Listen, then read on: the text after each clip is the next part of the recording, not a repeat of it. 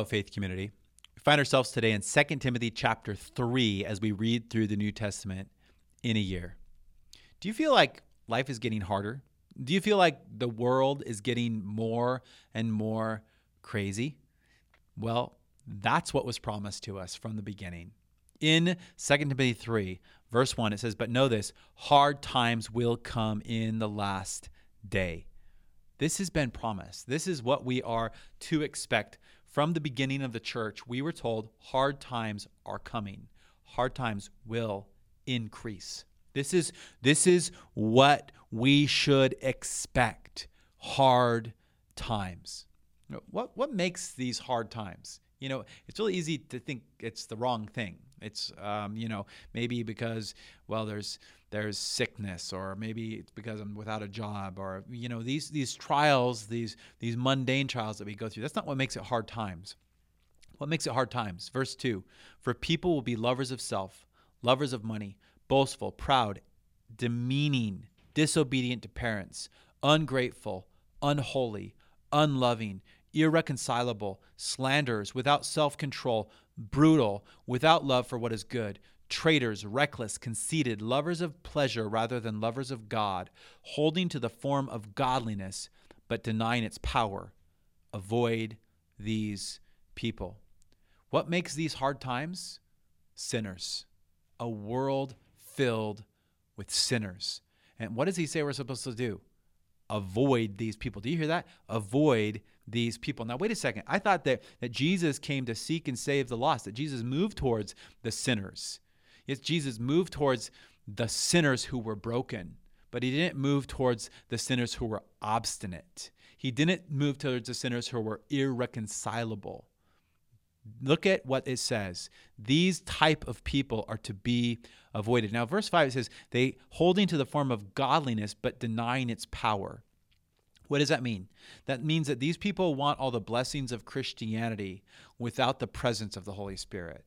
That they want to experience the blessing of God without conforming their life to the image of God. They have a form of godliness, but they deny its power.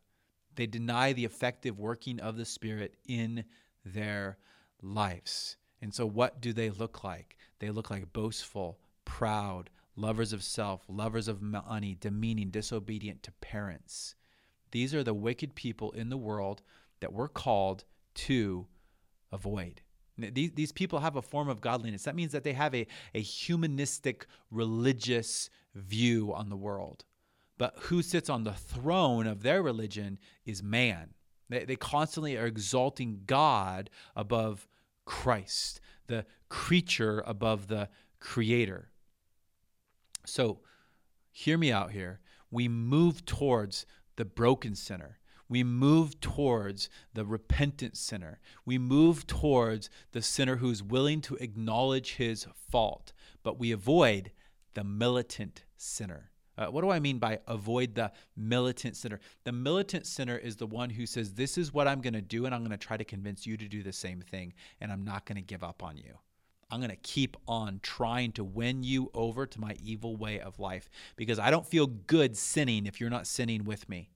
Those are the type of people that are dangerous for believers to maintain relationships with.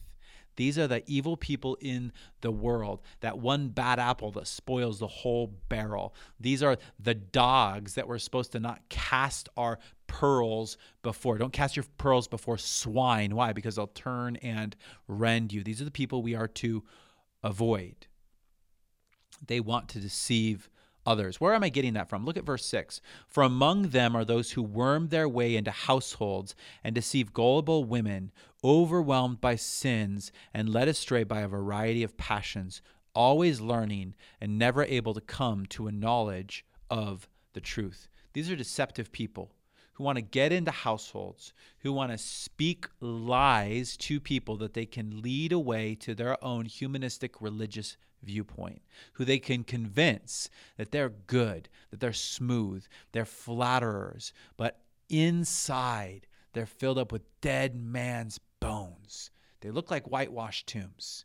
They're decaying and dying and deceptive.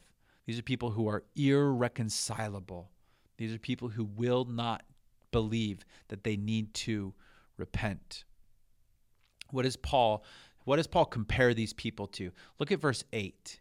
He says, Just as Jannes and Jambres resisted Moses, so these also resist the truth. They are men who are corrupt in mind and worthless in regard to the faith, but they will not make further progress, for their foolishness will be clear to all, as was the foolish of Jannes and Jambres. Now, Paul's referring to a story here that we're not completely familiar with. We're not completely familiar with who exactly he's talking about, but you don't need to know the story to know exactly what he's talking about.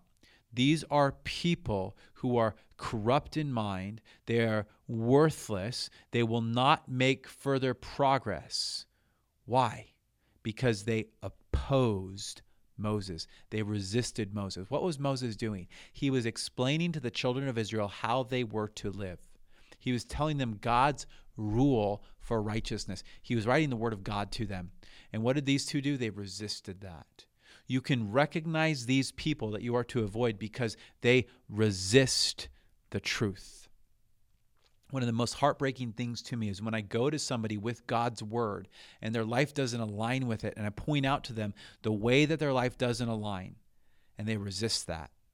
They refuse to hear, they depart from the church because they are just like these people right here. They're just like these people whose hearts are deceived. And we are to avoid those people who resist the truth. That, that's why Jesus gave us the direction that he gave us in Matthew 18. We go, we tell our brother his sin. And if he doesn't hear, we go and get somebody else. And if he still isn't here, we tell it to the church. And what do we do? We have nothing to do with them. Why? Because these people are dangerous for the church. They not only practice sin, but they want to convince other people that it's okay and that they should do the same. And so we have nothing to do with them. Now, look what Paul does. He shows how Timothy is the opposite of Jannes and Jambres he says this, but you have followed my teaching, conduct, purpose, faith, patience, love, and endurance, along with the persecutions and sufferings that came to me in Antioch, Iconium, and Lystra. What persecutions I endured, yet the Lord rescued me from them all. So, so look at Timothy. He's the opposite of this. He followed Paul's teaching. He wasn't like Jannes and Jambres who resisted Moses. Instead, what did he do? He heard Paul and he said, That's what I'm going to do. That's how I'm going to live. I'm going to follow you. I'm going to do what you're saying. Whenever you correct me, I'm going to respond to it. I'm going to change my trajectory. I'm going to change my way of life. I'm not going to resist the word. I'm going to comply with it. I'm going to conform my life to it. You have followed my teaching, conduct, purpose, faith, patience, love, and endurance. And he's done that in the face of persecution. He's done that when the world says stop. He's done that when the world says, if you keep on doing this, we're going to imprison you, we're going to beat you. He says, no, I will continue to pursue righteousness. I will not resist the word of God. I will not resist those who teach me the word of God. So Timothy is our model of somebody who listened to the word, who listened to his teacher, who conformed his life to God's word as it was taught to him by Paul. Now, understand this. As you do this, you'll be persecuted. As you stand up for truth, the world hates people who say there is only one truth. The world hates people who say that truth is absolute. And so all who desire to live godly in Christ Jesus, what's going to happen? 2 Timothy 3:12. They will be persecuted.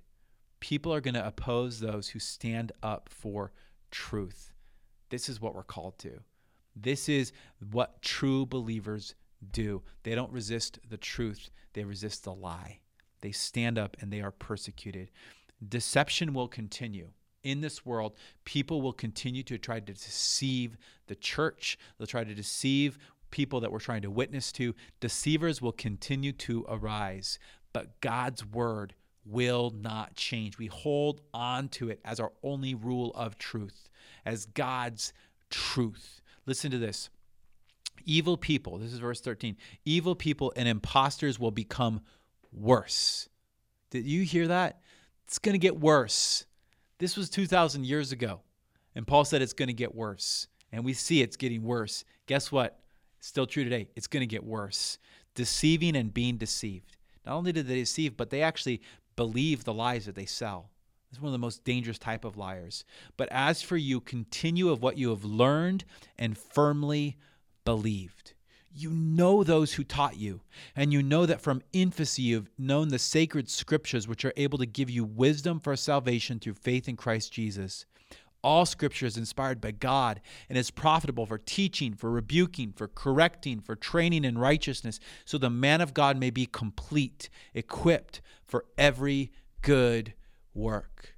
This world is going to attack us. They're going to try to sell lies to us. They're going to try to deceive us. And our only hope is to hold fast to the Word of God and not let go. It's this that we are saved by. It's this that we conform our life to. It is gives us wisdom for salvation through faith in Jesus Christ. It's profitable it's what I need to correct lies, to be trained for righteousness, to rebuke those who oppose righteousness. Hold fast to the word of God. Stand strong because you know what's true and you recognize these are hard times, but God rules over all, and his word is my foundation. Thank you so much for listening today.